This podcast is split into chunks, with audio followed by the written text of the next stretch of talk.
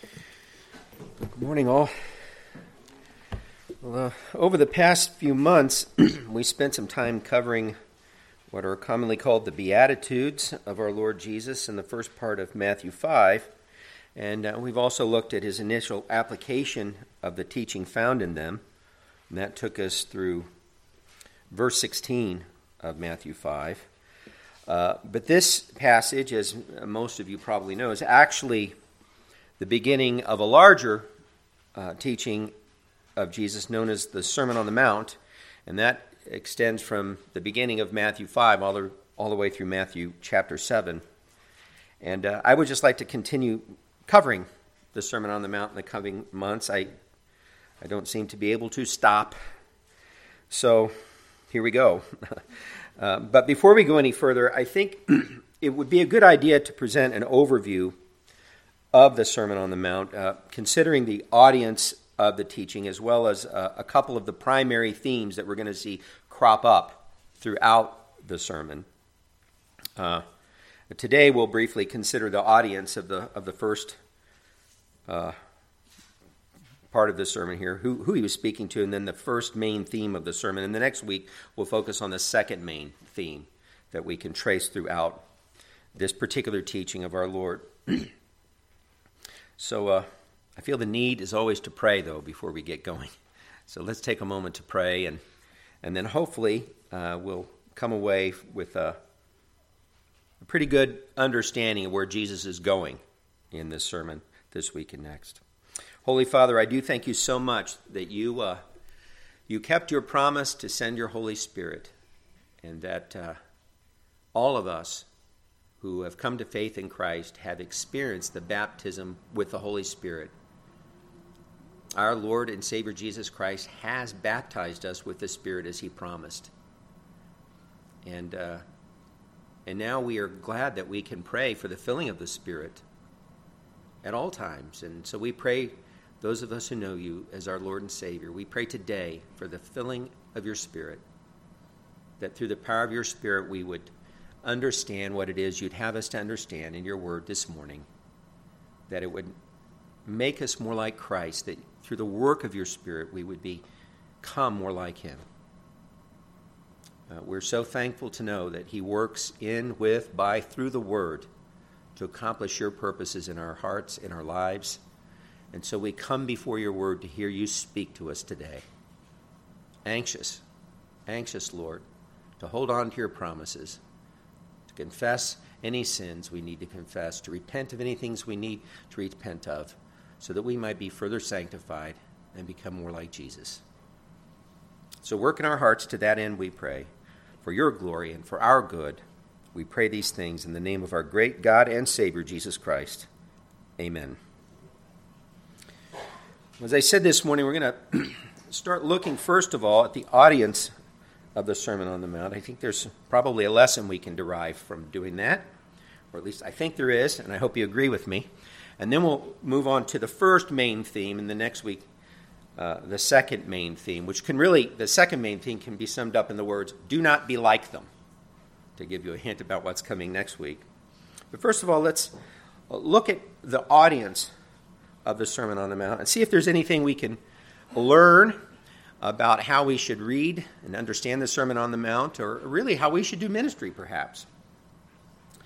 Uh, we first encounter the audience of the Sermon on the Mount in the first couple of verses of chapter 5, where it is introduced. We're told that in Matthew 5, verse 1, that seeing the multitudes, he, being our Lord Jesus, went up on a mountain, and when he was seated, his disciples came to him. And then he opened his mouth and taught them saying. And then we get into what we've been looking at over the last few months the, the beginning of the Sermon on the Mount, which are these teachings commonly called the Beatitudes. But notice there in verse 2, we're told that Jesus opened his mouth and taught them, saying, and here we're faced with a question. Does the pronoun them in verse 2 refer back to the disciples only who were seated around him, or to the multitudes as well as the disciples? To whom was this teaching directed? Primarily, in other words. Now, Although this particular text is not altogether clear in determining the referent of that pronoun them, is it just the disciples or to the multitudes as well? Um, the context after the sermon indicates that more than just the disciples certainly heard the teaching. Um, we're told in Matthew 7, verses 28 and 29, after the Sermon on the Mount, as we call it, comes to an end, who heard it. Uh, we're told, and so it was in Matthew 7:28, when Jesus had ended these sayings, that the people were astonished at his teaching. Now, when he speaks of the people in general here, he means those multitudes that could hear what Jesus was saying. That this isn't the way that Matthew refers to the disciples. He always says the disciples when he's referring to them. And it says that the people were astonished at his teaching. And then it says why. It, it doesn't say because they understood it all. Uh, they probably didn't. It says, uh, for he taught them as one having authority and not as the scribes. That's what astonished them. So, although the sermon seemed directed primarily toward the disciples who were seated around him, uh, Jesus apparently wanted the other people around to hear as well. And this was obviously, I would say, no doubt, one reason why he went up on a mountain in the first place. He went up on the mountain to teach his disciples and all the other people who were going to be listening so that they could better hear him. So it's, it's worth stopping to think about what our Lord Jesus was doing here and how this same approach has also been followed by most Bible believing churches throughout history and up until our own time. Um, here at Emmanuel, for example, we aim our teaching on Sunday morning primarily at the disciples. When I prepared my teaching today, my primary goal was to instruct those who are already believers in their faith, in the scriptures,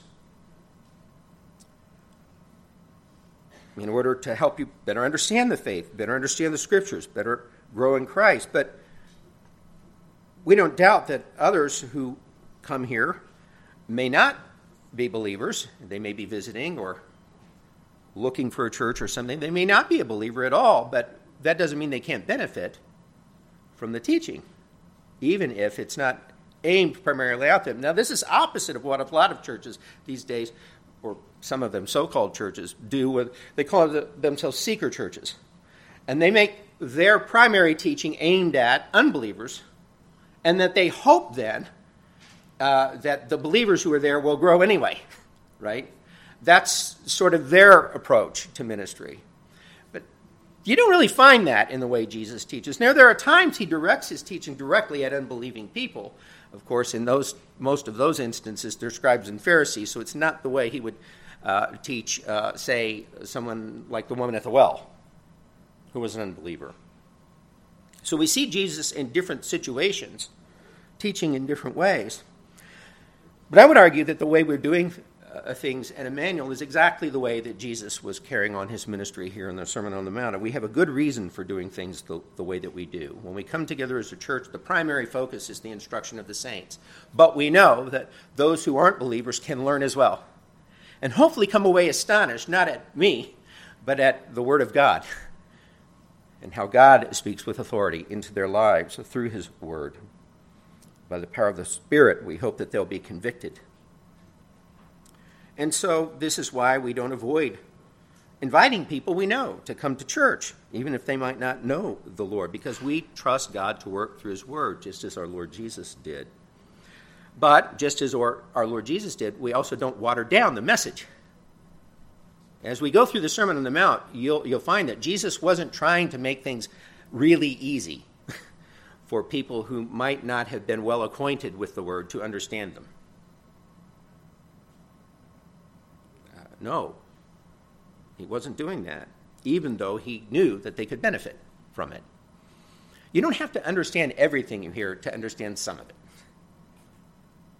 You don't have to understand every word that comes out of a preacher's mouth in a sermon and everything he says from the scriptures to understand some of those things, and for the Holy Spirit to take some of those things and put them into your heart in just the way that only He can do. And so we've learned from our Lord Jesus to teach the word faithfully, and trust the Lord to work. We don't have to make it better somehow. We don't have to say, well, these things are too difficult. Well, let's water them down. No, we try to explain them clearly. We're not going to water it down for people, though, because that doesn't really help them in the end. And it certainly doesn't strengthen the body of Christ. So there's a way that Jesus did things that we are trying to emulate because we have the same faith in God's ability to work that He had. We've learned it from Him. So remember this in the coming years. You consider the people that God would have you perhaps invite to a worship service at Emmanuel. Uh, there may be many things that they don't understand, just as there were no doubt many things that the multitudes didn't understand when they first heard the Sermon on the Mount.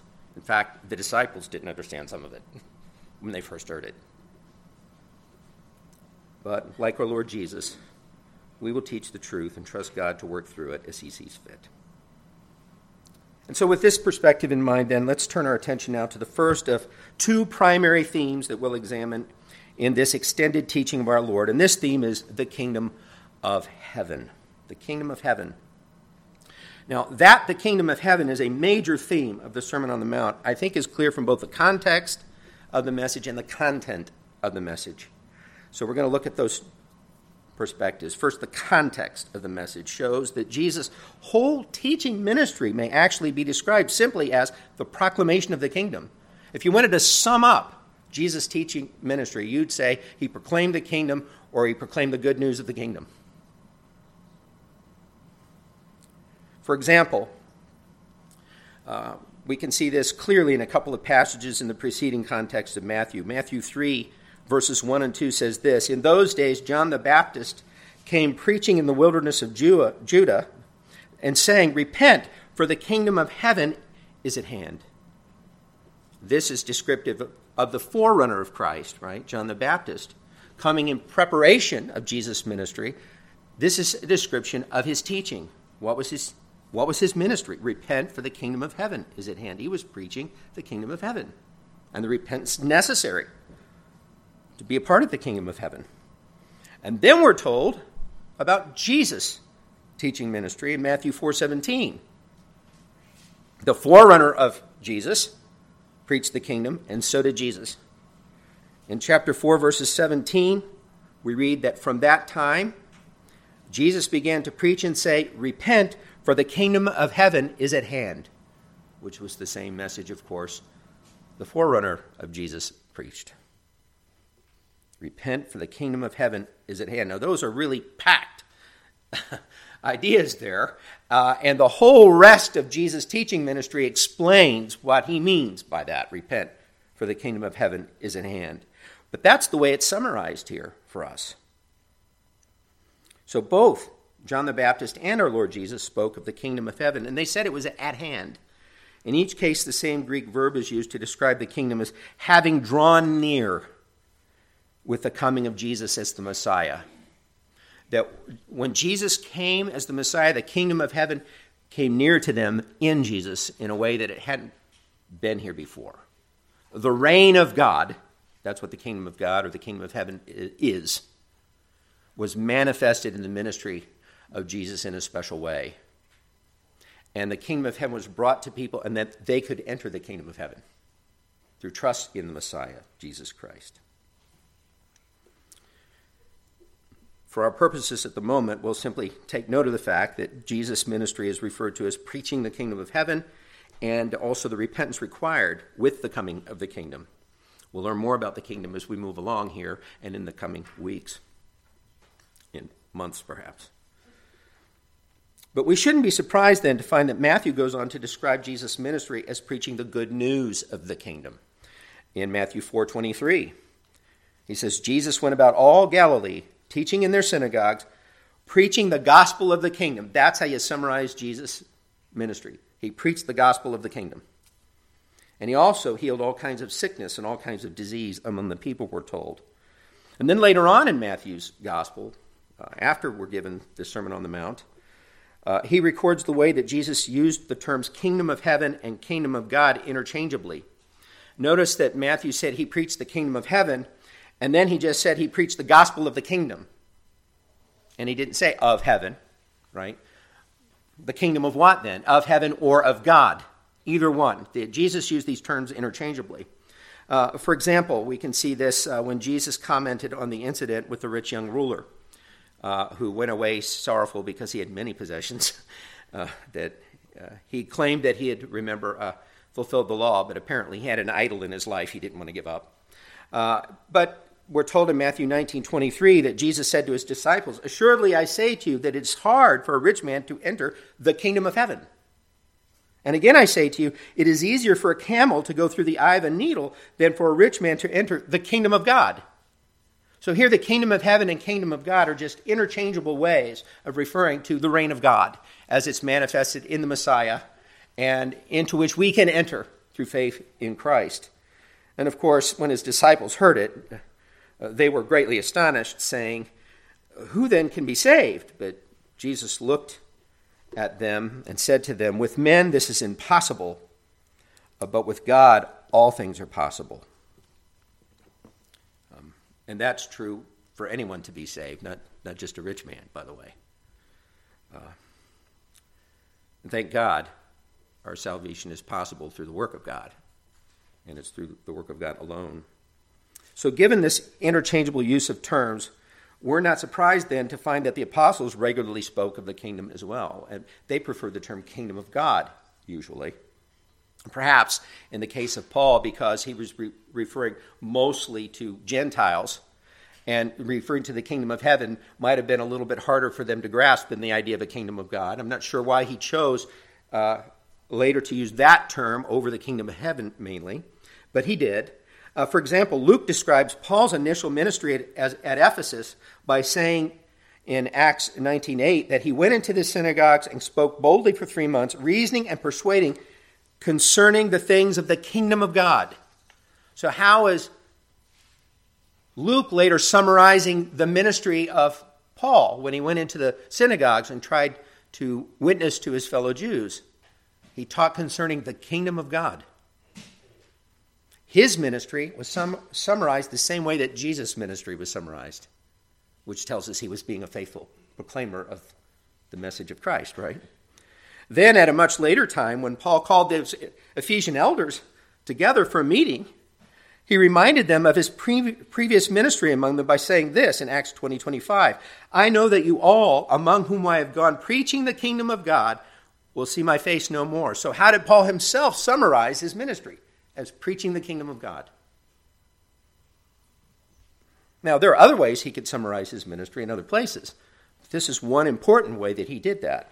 Then again, when Luke summed up the, the ministry of Paul while under house arrest in Rome, which ends the book of Acts, we're told in Acts 28 30 to 31, then Paul dwelt two whole years in his own rented house and received all who came to him, preaching the kingdom of God and teaching the things which concern the Lord Jesus Christ, who is the King, right? With all confidence, no one forbidding him. So I hope you can see that faithful proclamation of the gospel always involves teaching about the kingdom of heaven or the kingdom of God. In fact, I would suggest to you uh, to get out a, a concordance sometime uh, or use a Bible search function in a software program such as eSword, which is, which is free um, and look up all the references in the New Testament to the kingdom of heaven or to the kingdom of God. And I think you will be surprised at how strong a theme this concept is, not only in the teaching of our Lord Jesus in the Sermon on the Mount, but in all of his teaching and all the subsequent teaching of the apostles.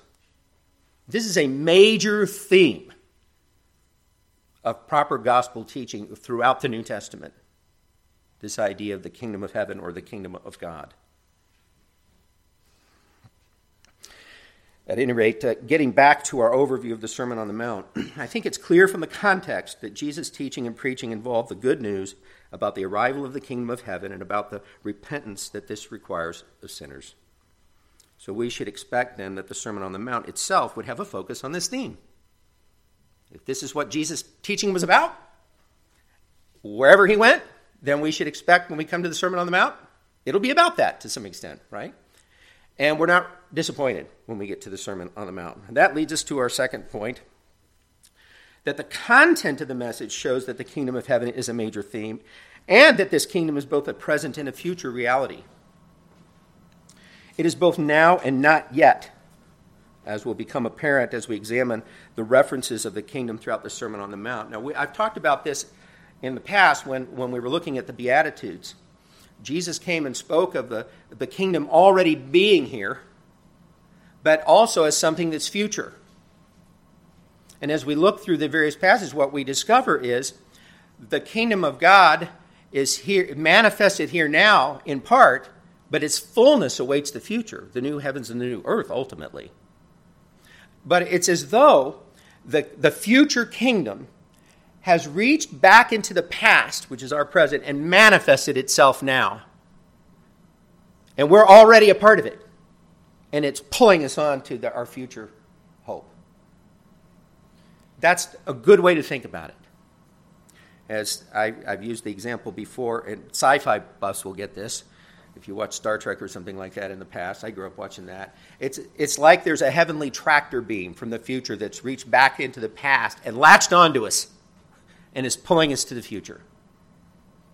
We are already citizens of that kingdom now, that comes in its fullness only in the future. Pretty, pretty wild to think of it like that, but I think it's an accurate perception of the biblical teaching. And we'll see that as we look at some of these passages, that some, in some ways the kingdom is now, in some ways it's future. Well, that's not an either or, it's a both and situation. The kingdom is now, but, but not yet in its fullness.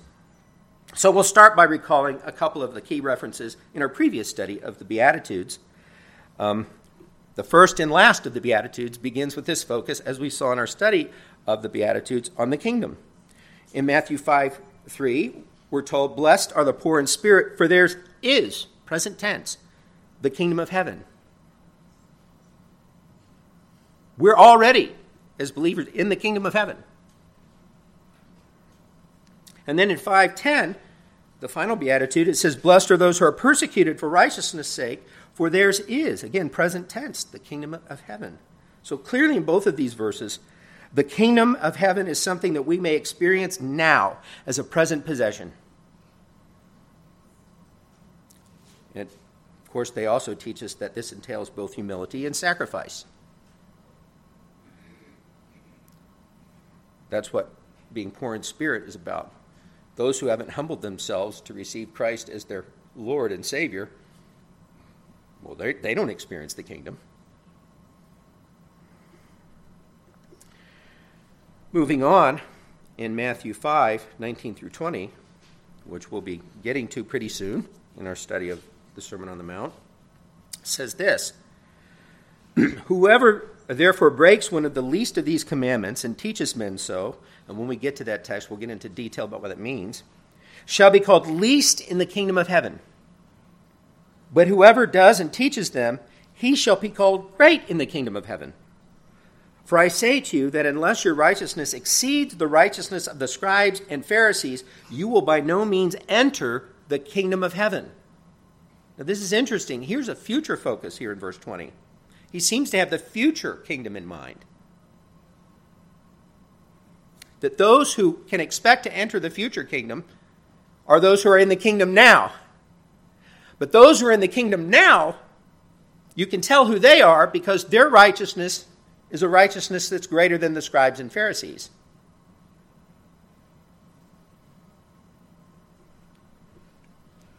At any rate, the kingdom is something that has not yet been fully realized in the present. So we see then that the hope of experiencing the future kingdom demands a righteousness far greater than even the most religious people you can imagine. And that was the case of the scribes and Pharisees. When Jesus said that, he knew what he was saying.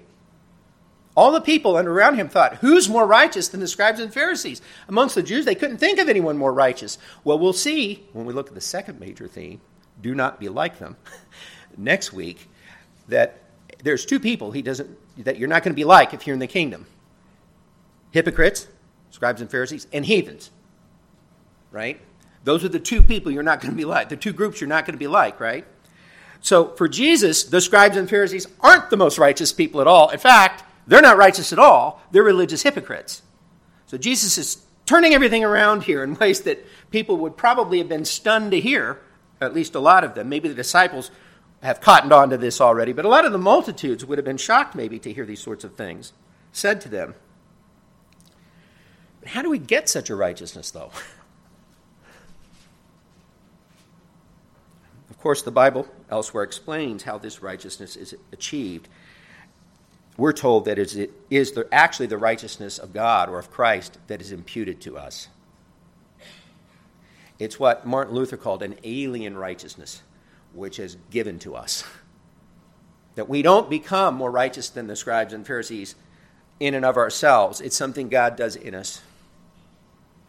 And it begins with the imputation of the righteousness of Christ to us. This is something you can read a lot more about in Romans 3 and 4, in which the Apostle Paul teaches what he learned from our Lord Jesus on this subject. Um, the, doc, the doctrine of imputation is just I'll just summarize it for you now. It's basically that our sin was imputed or reckoned to Jesus when he died on the cross for our sins, taking the punishment for our sins. And his righteousness was imputed to us when we trusted in him for our salvation. It, it was credited to us as though it were our own. That's what Paul teaches in Romans 3 and 4. And he, and he says it was witnessed by the law and the prophets. And from the law, he gives the example of Abraham.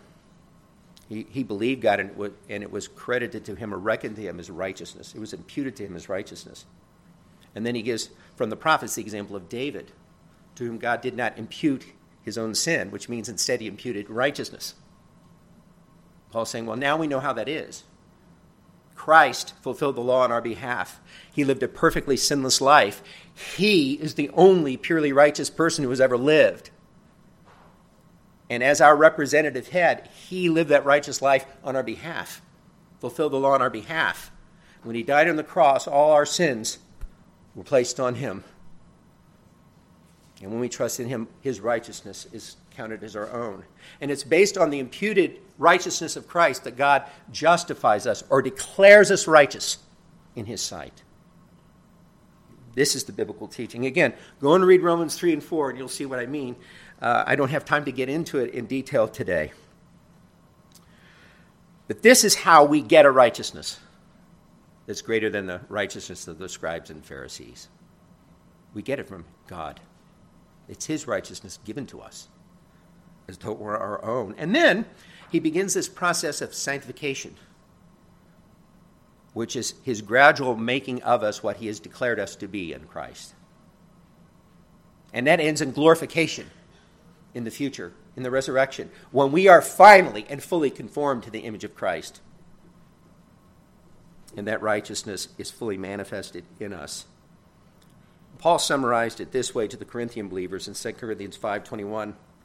For he made him who knew no sin to be sin for us, that we might become the righteousness of God in him. The happy exchange, as Martin Luther called it. Happy indeed. So, although our righteousness must exceed the righteousness of the scribes and Pharisees in order to enter the future kingdom of heaven, when it arrives in its fullness, we find that our Lord Jesus has actually satisfied this requirement for us. Because when we trust in Him as Lord and Savior, His righteousness is counted as our own by the grace of God. I'm so happy about that. That's the only way we can be saved. So we, we, we, we can just look forward to the future kingdom without fear and pray for it to come with great assurance in our hearts. And this takes us to our next text in the Sermon on the Mount, which is a part of what is commonly called the Lord's Prayer. In Matthew 6:10, Jesus teaches us to pray, "Your kingdom come. Your will be done on earth as it is in heaven." So here we find that the full realization of God's kingdom is something we should pray for daily. As when we get to that prayer, we'll see it's intended to be a daily prescription uh, for prayer. We should be daily thinking about the kingdom of God, daily praying for the kingdom of God to come in all of its fullness and all of its glory. because those of us who are in the kingdom now, we long for the fullness of that kingdom to arrive. We pray for it. And we'll talk more about that again when we get there. Later on in that same prayer, in verse 13 of Matthew 6, we're taught to pray, Do not lead us into temptation, but deliver us from the evil one. For yours is the kingdom and the power and the glory forever. Amen. So here we find that the kingdom requires an allegiance to the king, a recognition that the king is sovereign, right? Uh, whom we serve. In this case, the Sermon on the Mount, or the Lord's Prayer, is directed to our Heavenly Father. And we're to seek His aid to battle sin and Satan. Every day we recognize that we're members of the kingdom. We remember who the king is. We remember who we remember who really is sovereign and who really will bring about his promises and bring the kingdom in all of its fullness. And we recognize that in that process we're in a spiritual battle and we can win only with the help of the king. And so we, we call out on him to bring his kingdom and also to help us win the battle with sin and Satan as we fight for that kingdom and the coming of that kingdom, as we pursue through our lives God's kingdom to expand in this world. Because as people come to know Christ as their Savior, they also enter the kingdom.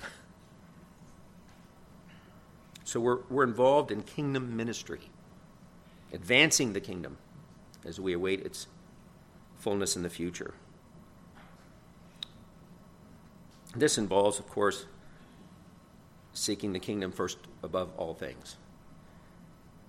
We see this in Matthew 6:33, but seek first the kingdom of God and his righteousness. How is how is the kingdom manifested now, right? His righteousness is put on display, right? In the church primarily. But seek first the kingdom of God and his righteousness, and all these things shall be added to you. Here we find that the advancement of the kingdom and the righteousness that is characteristic of the kingdom should be the very first priority in our lives.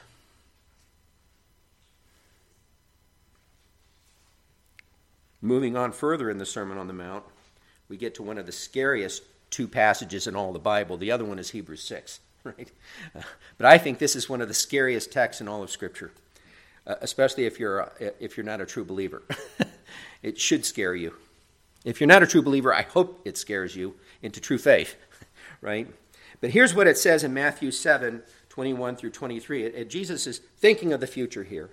Not everyone who says to me, Lord, Lord, shall enter the kingdom of heaven, that he who does the will of my Father in heaven. Many will say to me in that day, and he's talking about the future day, the day of the Lord there.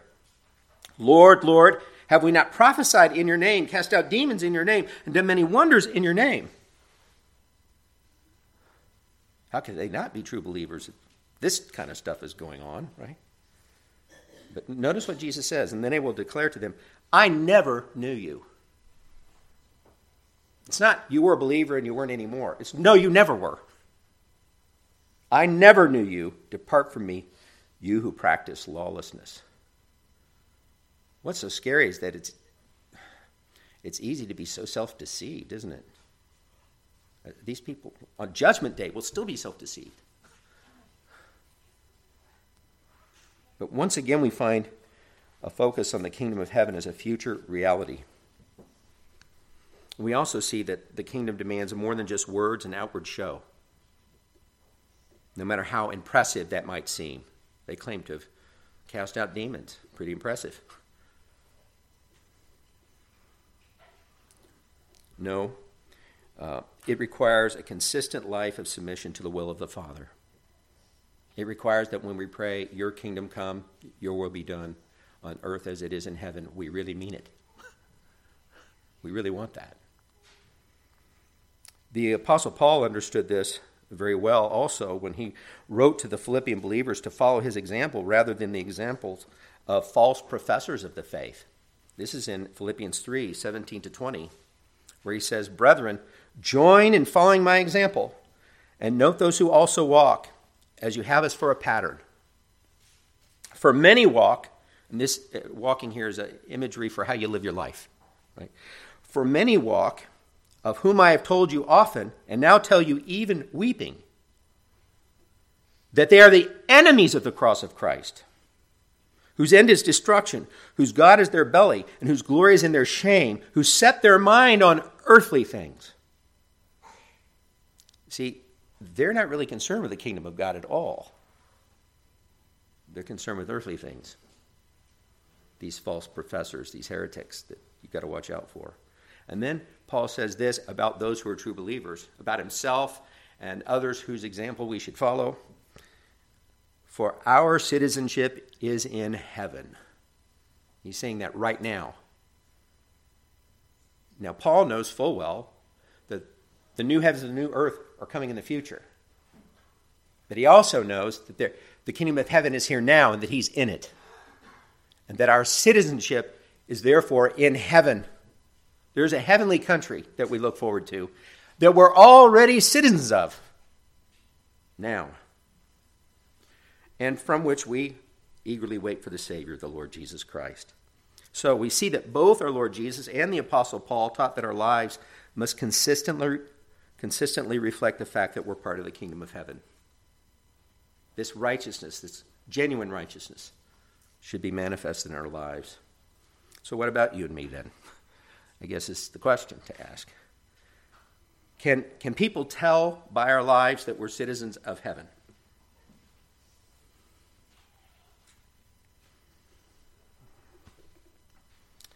And can they sense the joy and enthusiasm in us that ought to be there, given that we're citizens of heaven?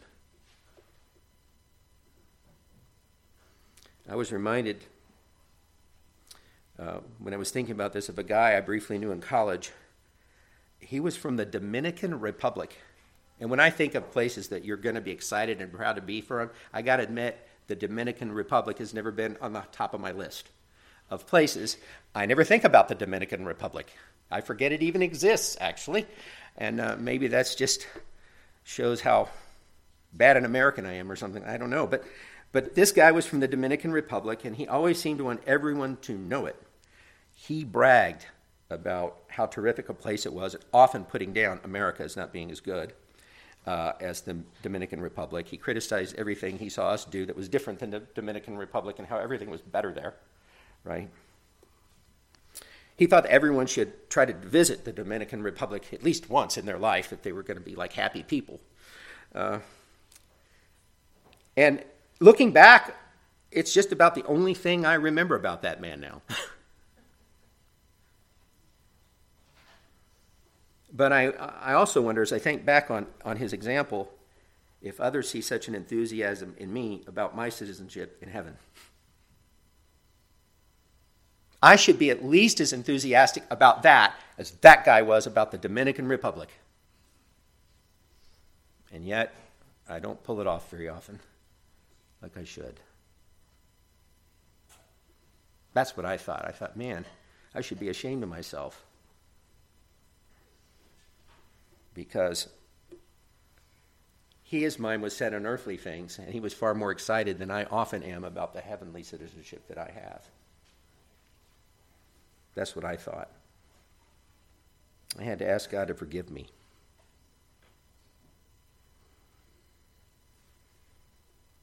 bragging about heaven is a good thing to brag about. Wanting everybody to go there is a good thing to want. Being excited that you're already a citizen of heaven is something to really be excited about. If you can't get excited about that, and I can't get excited about that, there's something really wrong with us, biblically speaking. Of course, that can be remedied through confession and repentance, as I hope it has been remedied in my case and therefore, I was able to uh, preach this sermon, I hope, without hypocrisy in my heart. right? Maybe you're wondering the same thing now that I brought it up. And perhaps it's something that you too should think about and pray about, and maybe even uh, do some repenting of if you were like me. At any rate, uh, I hope we've seen today that we should not be shy uh, about inviting even unbelievers to the worship service to hear God's word proclaimed. And we, we shouldn't let ourselves think, like so many professing Christians out there think, that somehow we have to change the message for people. That we can't just tell them what the Word of God says and that be good enough. We shouldn't be ashamed of the gospel. We shouldn't be ashamed of the kingdom of heaven. We shouldn't be ashamed of God's Word. And we should be excited for people to hear it, even though we know there are some things they'll, they'll find hard to understand, just as the disciples struggled to understand some things Jesus said, at least initially, and so did the multitudes. Well, that's an opportunity for growth and learning then. And that's not a bad thing either. Jesus didn't think so, and we shouldn't think so. We've also seen that we should endeavor by the grace of God, because it can only come about by the grace of God, through His help, through the power of the Spirit, to be the kind of people who live consistently in a way that testifies to the reality of the kingdom of heaven in our lives. When people look at our lives, they should see something alien about us. They should see something that just doesn't quite fit here. They should see citizens of the kingdom of heaven. I pray that we will all trust our Lord to make us bold to be faithful in these ways in the future. Let's pray. Holy Father, I pray for all the believers here this morning, including myself, that there's any way in which we failed, and I'm sure we all have, and as, as our departed brother James said, we all stumbled in many ways. And I'm sure we've all stumbled in these ways, not fully living out the righteousness of the kingdom as we ought to, not having the enthusiasm that we just get to be your citizens. We get to have citizenship in heaven. We sometimes lose our enthusiasm. We, we grow weary in well doing. And we ask your forgiveness. We ask that you would just renew our hearts, restore restore unto us, some of us need to have restored unto us the joy of our salvation. Because we're tired. And we just we just need you to lift us up. And so we just pray that you would help us to repent in the ways we need to and trust you more fully, recognizing that we can, through your power, be who you've called us to be. More and more as we look forward to the coming kingdom. And for those who may not know you, it is our prayer for them, Lord, that you would do for them what you have done for us. That through the power of your Spirit, you will open their eyes to the truth. That they would see Jesus for who he really is, one who is fully God and fully man in one person, and who lived a righteous life, a perfectly sinless life, so that he could be the perfect sacrifice for our sins on the cross, and so that we might be forgiven we might receive salvation as a free gift by your grace. Oh Lord, help them to trust in Christ as the risen Savior rose from the dead and who is reigning over all things even now and who, who is there to welcome them into his kingdom, having died for their sins, risen from the dead, conquered death on their behalf. Work in their hearts, we pray. And if they've trusted if they trust in you for their salvation, help them to come to us and ask for help to grow. Because anyone in this room would be glad to help them. We'll give you the glory for what you do, Lord, as a result of this teaching and these prayers. For you alone deserve it. And we pray all these things in the name of our great God and Savior, Jesus Christ. Amen. Thank you once again for your kind attention.